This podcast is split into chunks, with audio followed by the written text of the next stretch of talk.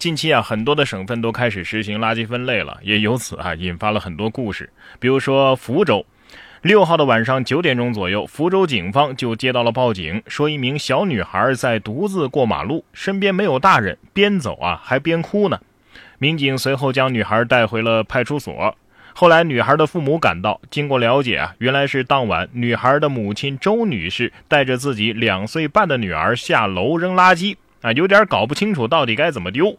结果呢，分好垃圾，回过头来发现孩子不见了。所以现在啊，已经不流行在垃圾桶里边捡孩子了，而是流行在垃圾桶旁边把孩子给弄丢，是吧？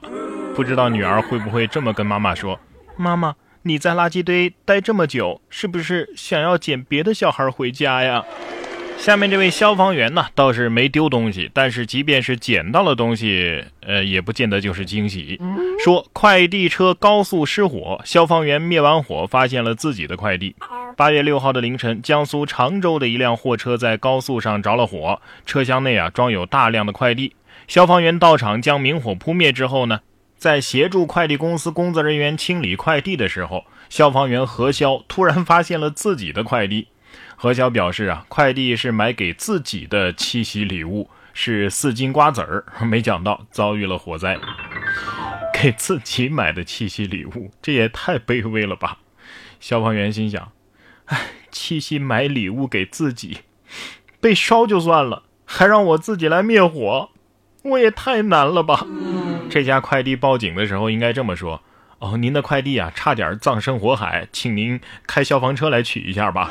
或者从另一个角度来说，就是消防员小哥来拿快递的时候，顺便灭了个火呀，这就牛大发了。自己的东西该取走就取走，但是不是自己的东西，可千万莫伸手啊！说男子偷内衣被抓，大师说呀，窃胸罩方可解胸罩。根据泉州公安八月九号的一条消息，八月七号，男子谢某听信民间大师改运大法，说需要去窃胸罩方可解胸罩。为此，他潜入晋江江头某租房内，将租户王女士的内衣盗窃回家。没想到，在案发的六个小时之后，他就被派出所民警给抓获，进了拘留所。你信他个鬼啊！糟老头子坏的很，你也不动脑子想想，胸罩是别人的。你偷胸罩，就是把别人的胸罩带回你自己家了，这哪儿吉利了？这忒不吉利了，好不好？叫我说呀，你个男子汉大丈夫就该敢做敢当，变态就变态，干嘛要推给迷信呢？啊，这年头连变态都这么不坦诚了吗？啊，告诉你怎么样才能解自己的胸罩。首先，你要当一个女装大佬，然后就可以天天解开自己的胸罩了。有句话说得好，吃自己的饭，流自己的汗，自己的事情自己干。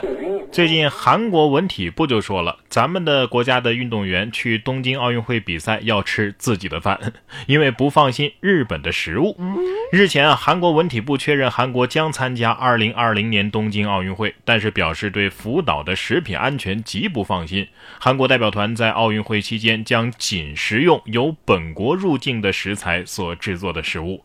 韩国文体部预计将在本月的二十号举行的东京奥运会代表团团长会议上向东京奥组委提出申请，并且要求日方简化检疫措施。不过，我在这里还是要劝韩方三思啊！如果真的这样做的话，比赛再输了，怪日本食物的借口可就不能用了呀。不过，这种事情也就只有在韩国队身上才能有喜剧效果。如果咱们中国代表团也自备食材和厨师的话，可能会引来一大波蹭饭的。下面这条狗啊，我也怀疑是来派出所蹭饭的。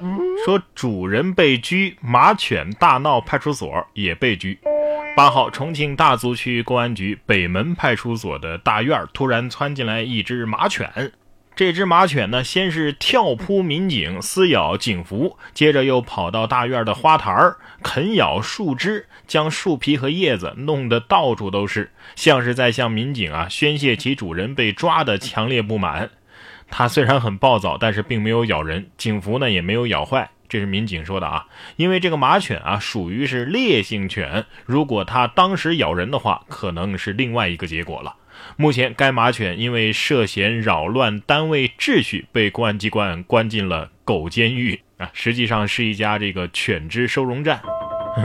这只马犬可能是这么想的：既然铲屎的不出来，那我就只有进去了。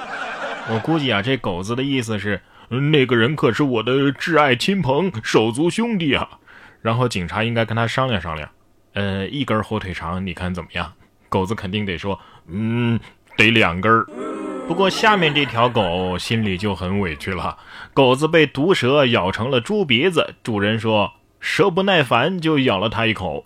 八月十号，深圳的戴先生和家人带着两只小狗散步，路上呢遇到了一条竹叶青毒蛇，这条蛇有四五十公分长啊。其中一只四个月大的小狗好奇心比较重，不断的凑上去嗅蛇头，惹得蛇不耐烦了，就咬了它一口。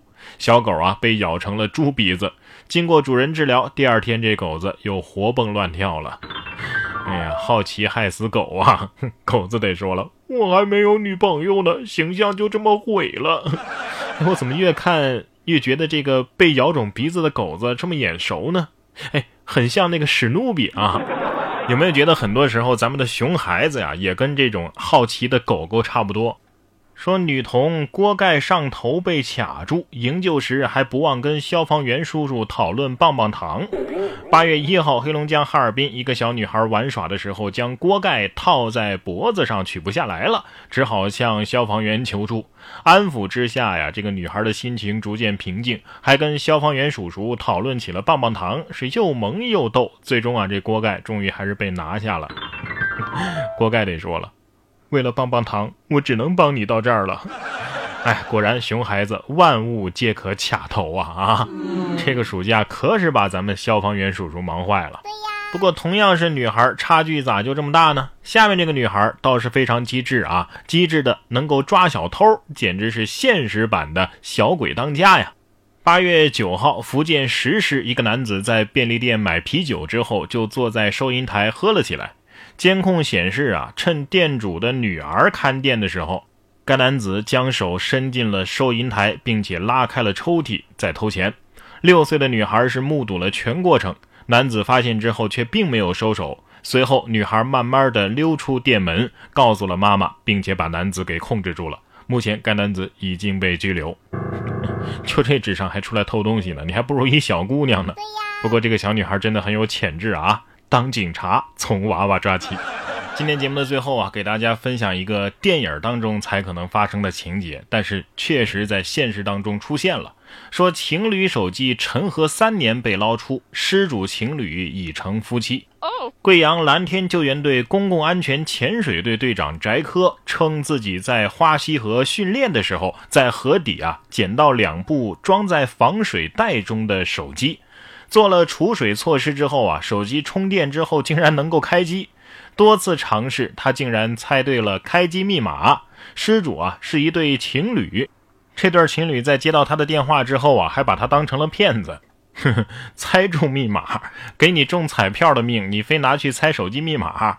不过我更好奇的是，你打电话给这对夫妻的时候，是不是这么说的？年轻的夫妻呀。